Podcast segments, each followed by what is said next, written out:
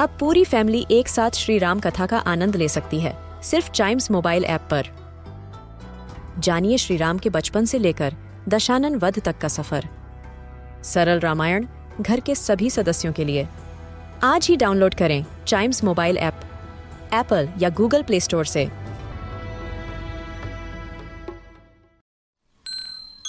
This is Chimes Radio, original podcast.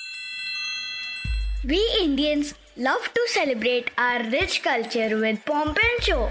In this podcast, we talk about the major Indian festivals, their significance, and ways to celebrate them.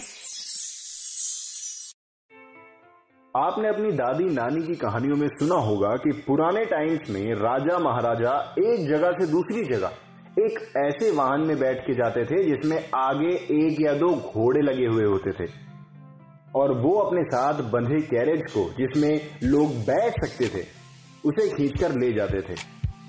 इस वाहन को chariot यानी रथ कहते थे।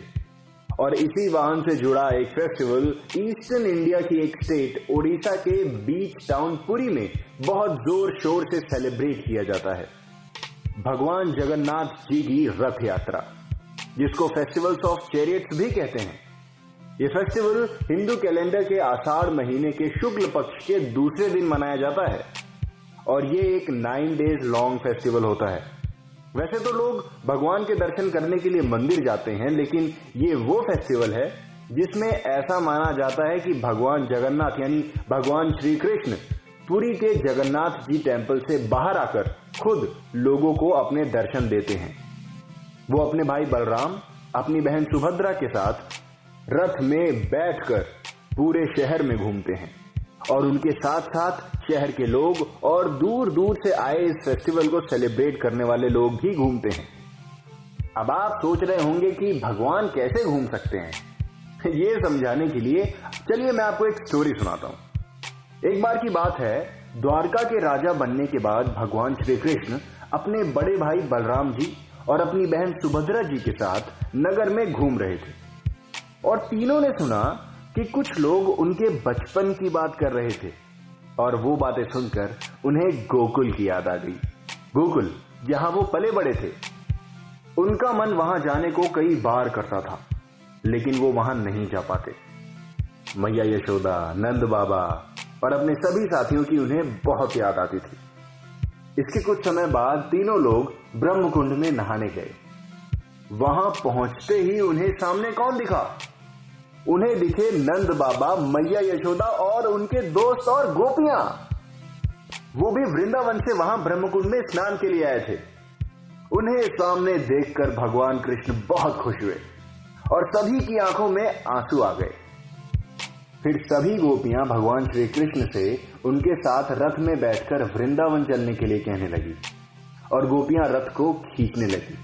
लेकिन भगवान श्री कृष्ण उनसे यही बोलते कि मैं बाद में वृंदावन ज़रूर आऊँगा। और आज जो रथ यात्रा, जो सभी शहरों, खासकर पुरी में मनाई जाती है, वो गोपियों द्वारा सुझाई गई उस रथ यात्रा की तरह ही मनाई जाती है। और ये माना जाता है कि आज भी सभी लोग रथ को खींचकर गोपियों की ही मदद कर रहे हैं। पुरी के जगन्नाथ जी टेंपल में खास तौर पर इसे मनाने लाखों लोग आते हैं। इस यात्रा के लिए स्पेशली एक बड़ा सा रथ बनाया जाता है। उसे रंगों और फूलों से सजाया जाता है और फिर उस पर जगन्नाथ जी, भगवान बलराम और सुभद्रा जी की मूर्तियों को बैठाया जाता है। रथ यात्रा शुरू होने से पहले एक बार बाहर आने वाले रास्ते पर राजा गजपति के फैमिली के लोग झाड़ू लगाते हैं, जो ये डिनोट करते हैं कि भगवान के सामने सभी लोग एक बराबर होते हैं। कोई राजा या प्रजा नहीं होता उसके बाद सब लोग रथ को खींचकर थ्री किलोमीटर दूर जनकपुर के गुंदेचा मंदिर में ले जाते हैं। माना जाता है कि वो भगवान जगन्नाथ जी की मौसी का घर है। वहाँ वो नौ दिन रहते हैं और माना जाता है कि वहाँ सभी को वो अपने दस अवतारों के दर्शन कराते हैं।